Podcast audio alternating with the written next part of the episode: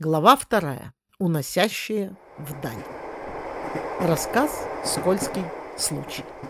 Все мои рассказы в соцсетях можно найти под хэштегом «Скользкий случай». А вот почему появилось это название, я и хочу вам сейчас рассказать. Однажды со мной произошло сразу несколько весьма скользких событий. Первое меня застало врасплох в поезде. Одеяло оказалось коварным и сильно гладким на ощупь. Всю ночь я вела неравную борьбу с ускользающим от меня теплом. В итоге 1-0 в пользу одеяла. Неделю спустя. Поезд Смоленск-Москва. Я, предвкушая 6 часов сна, захожу в купе и... Вот оно лежит родненько и пытается соскользнуть с верхней полки даже в состоянии полного покоя. Но, как говорится, если с вами происходит одна и та же ситуация, значит, вы с ней не разобрались. Сказано, сделано. Разборки так разборки. Применив недюжую смекалку и силу, я запихнула край одеяла между стеной, полкой и второй полкой. Какой второй полкой, спросите вы? А я вам отвечу, что в этом поезде люди спят на спинках полок. Э, да, еще хуже получилось. Так, объясняю.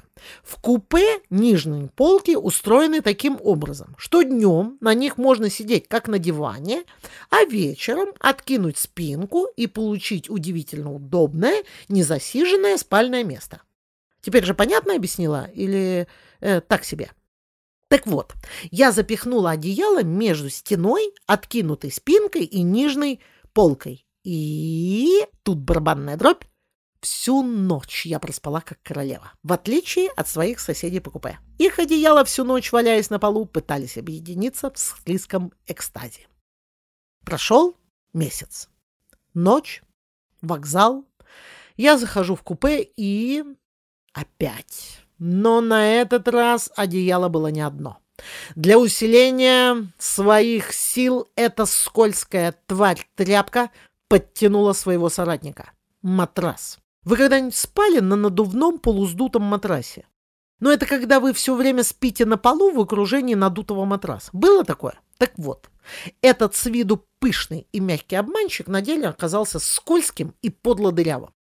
Еще две недели спустя Ночь, поезд, дрова около электронагревателя. А между прочим, это электропоезд. Ну, по крайней мере, так говорил диктор на вокзале. А что? Человек авторитетный, ему можно верить. Купе. Странно, но с матрасом и одеялом все нормально. Угу. А в чем подвох? А, вот в чем. В длине матраса. И не потому, что я высокого роста, а потому что матрас на 30 сантиметров короче полки. Все, я сдаюсь, но все равно хочу задать несколько вопросов. Зачем делать одеяло скользким, если нет пододеяльника, откуда оно никуда не убежит?